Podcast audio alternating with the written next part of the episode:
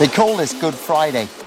I like to think of it as the day that eternity held its breath. That Jesus prayed, Father, all things are possible to you. If it's possible to let this cup of suffering pass from me, then please do it. Like, really? Is he going to do it? Can he do this? Is he going to set us free? And in that pause in between, eternity holds its breath. And as he says those words, oh, he's going to do it. He's going to set us free.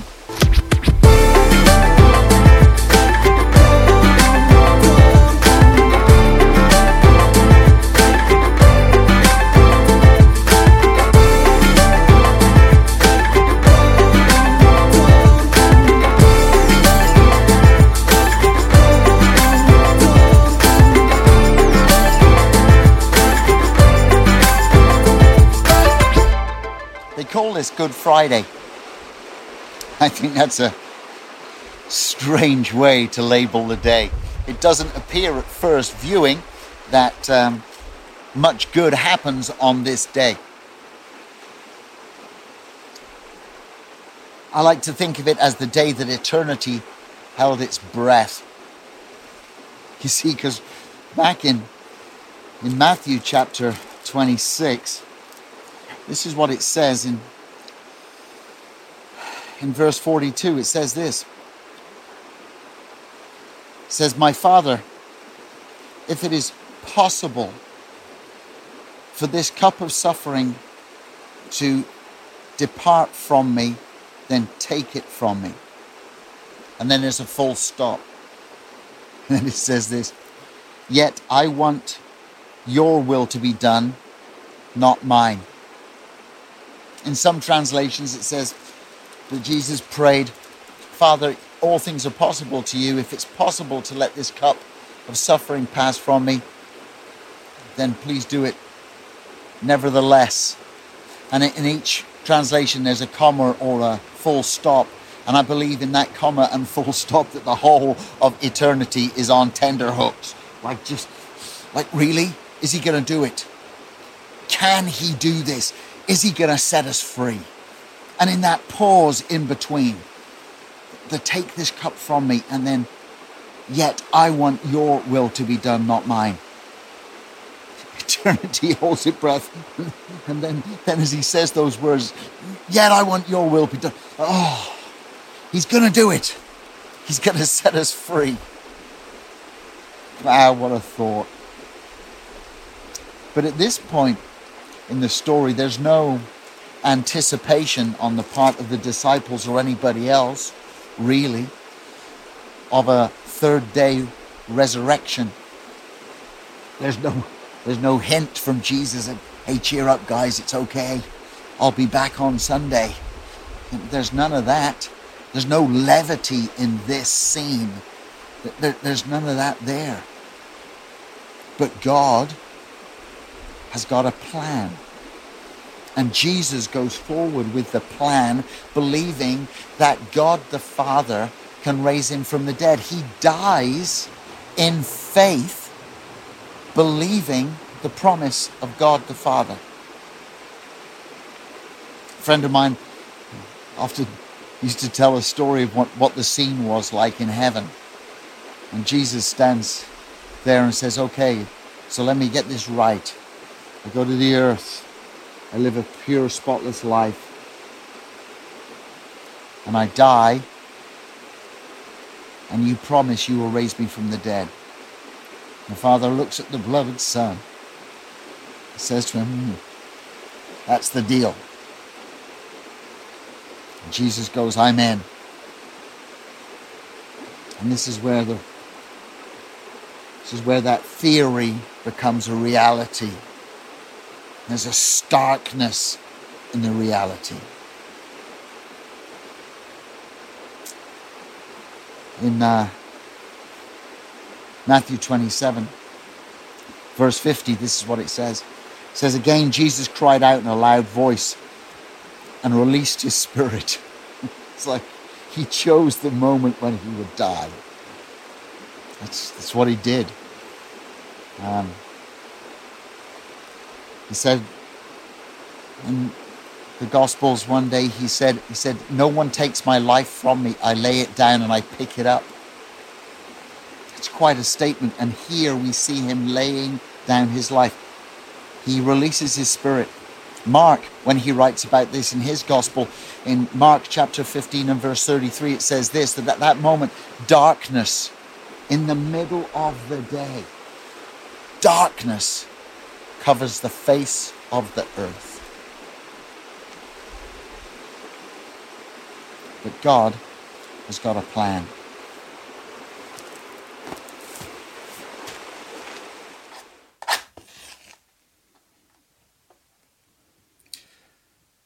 The author of life dies. The living word is silenced.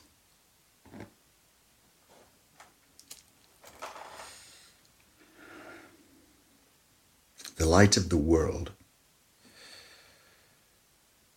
goes dark.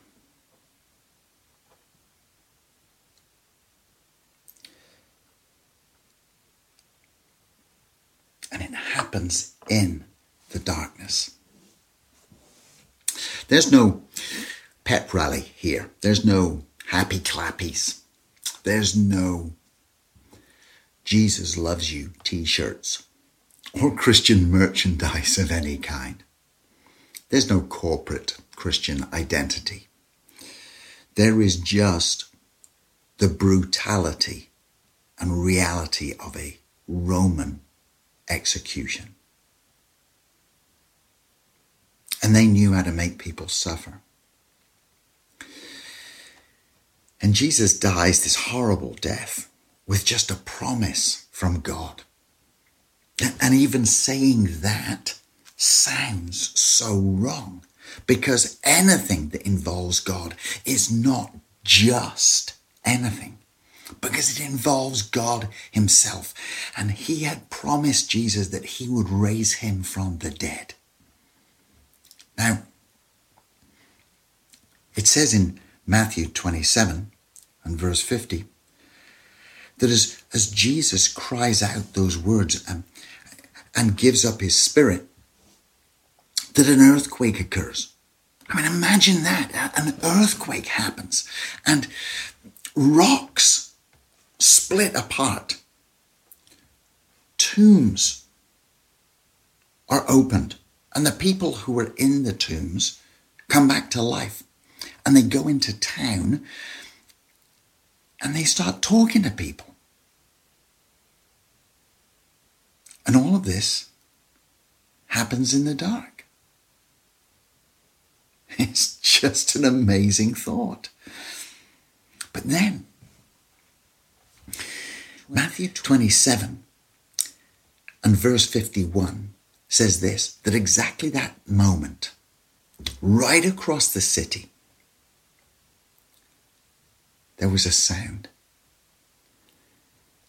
a different sound, not the sounds that you associate with an earthquake or rocks splitting open, whatever that sounds like. This, this was a different sound. This was a sound of something tearing. I mean, this was the sound of, of something that had some structure to it, tearing. Something that was built with a purpose, tearing. Something ancient and precious tearing.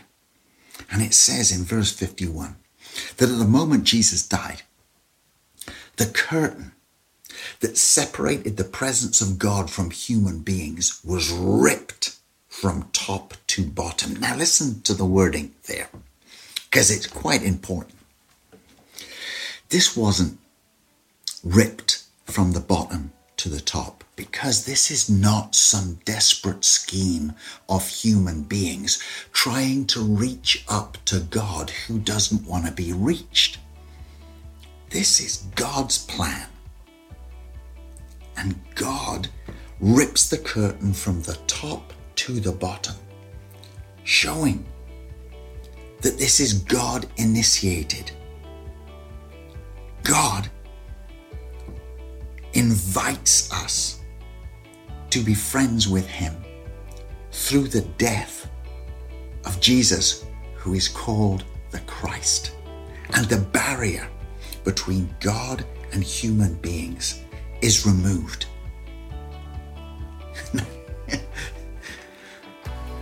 Good Friday? Yeah. That's a good name for the day. The day that God invited me, you, and us to be friends with Him because of the death of Jesus the Christ. But that's just the beginning. Bless you.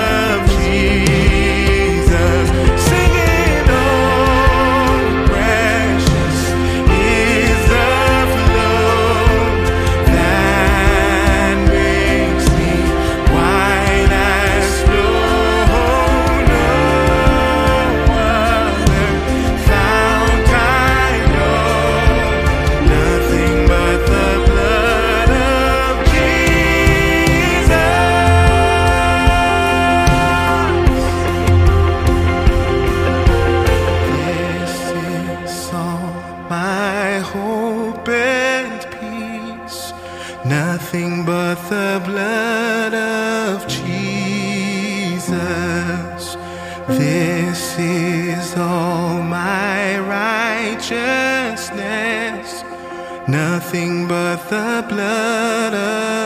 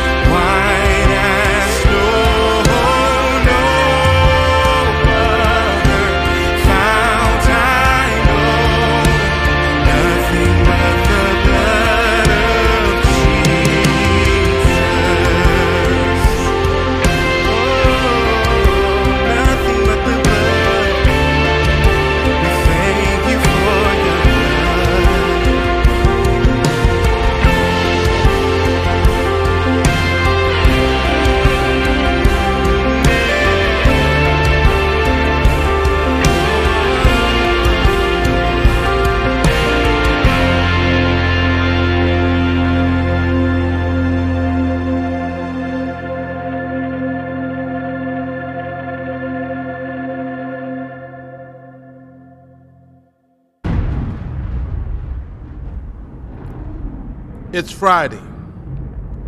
Jesus is praying. Peter's is. Judas is betraying. But Sunday's coming. It's Friday. Pilate's struggling. The council is conspiring. The crowd is vilifying. They don't even know that Sunday's coming. It's Friday. The disciples are running like sheep without a shepherd. Mary's crying. Peter is denying. But they don't know that Sundays are coming. It's Friday. The Romans beat my Jesus. They robe him in scarlet. They crown him with thorns. But they don't know that Sunday's coming. It's Friday. See Jesus walking to Calvary, his blood dripping, his body stumbling, and his spirit's burdened. But you see, it's only Friday. Sunday's coming. It's Friday. The world's winning. People are sinning, and evil's grinning. It's Friday. The soldiers nailed my Savior's hands to the cross. They nailed my Savior's feet to the cross. And then they raised him up next to criminals. It's Friday. But let me tell you something Sunday's coming. It's Friday. The disciples are questioning what has happened to their king. And the Pharisees are celebrating that their scheming has been achieved. But they don't know it's only Friday. Sunday's coming. It's Friday. He's hanging on the cross, feeling forsaken by his father, left alone and dying. Can nobody save him? Oh, it's Friday. but Sunday's coming. It's Friday. The earth trembles. The sky grows dark. My king yields his spirit. It's Friday. Hope is lost. Death has won. Sin has conquered. And Satan's just a laughing.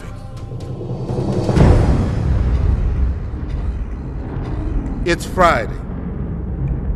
Jesus is buried.